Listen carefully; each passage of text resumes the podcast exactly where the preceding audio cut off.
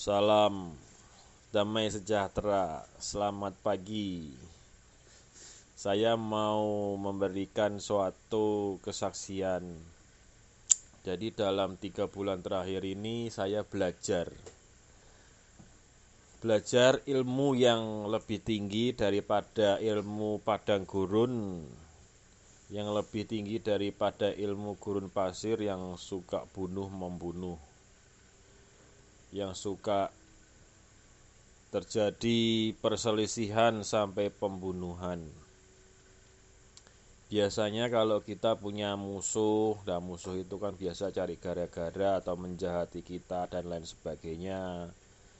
Biasanya kan manusia akan ujung-ujungnya atau puncaknya itu ingin membunuh atau ingin balas dendam ataupun ingin suatu pembalasan yang setimpal.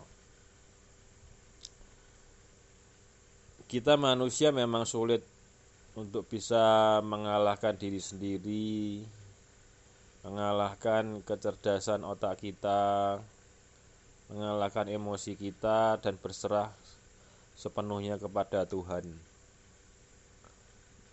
Namun, Tuhan mengingatkan saya dan memberi tanda pada saya seperti suatu kisah yang tragis yaitu yaitu Paulus. Paulus itu juga tukang bunuh membunuh banyak pembunuhan. Ya kalau menurut pandangan manusia tuh ya udah dosanya udah nggak terampuni kali. Tapi Tuhan itu justru memakai orang itu untuk karya dia di dunia ini. Jadi suatu yang terbalik yang tadinya di kutub selatan sekarang berada di kutub utara. Ilmu ini memang sulit sulit sekali bagi manusia. Bagi Tuhan mudah, tapi bagi manusia itu tidak mudah. Adapun yang strategi politik dipakai juga bisa begitu. Musuh kita bukannya kita musnahkan, tapi musuh kita kita uh, adopsi, kita rangkul, kita ajak uh, bekerja sama, diajak bermusyawarah baik-baik, dinasihatin baik-baik, tapi ya teori memang mudah. Pelaksanaannya itu tidak mudah dan berat sekali.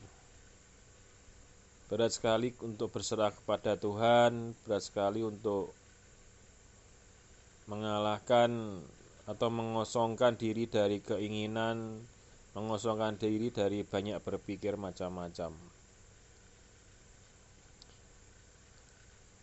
Kita manusia sejak kecil diajar untuk bertahan hidup di sekolah dengan berbagai macam kesulitan yang harus kita lalui, yang harus kita taklukkan. Demikian pula sehari-hari bila ada problem, kita manusia terbiasa untuk menaklukkan problem itu berdasarkan kekuatan pikiran kita, berdasarkan kekuatan fisik kita, terutama di dunia ini berdasarkan kekuatan uang atau kekuatan harta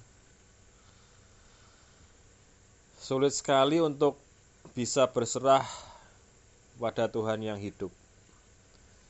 Tuhan itu masih bekerja, masih berkarya hingga saat ini, ataupun dengan istilah lain bahwa hukum alam itu tetap bekerja sebenarnya, walaupun kita tidak bisa mengamati, walaupun kita tidak bisa mendeteksi tidak mudah untuk berserah 100% kepada Tuhan.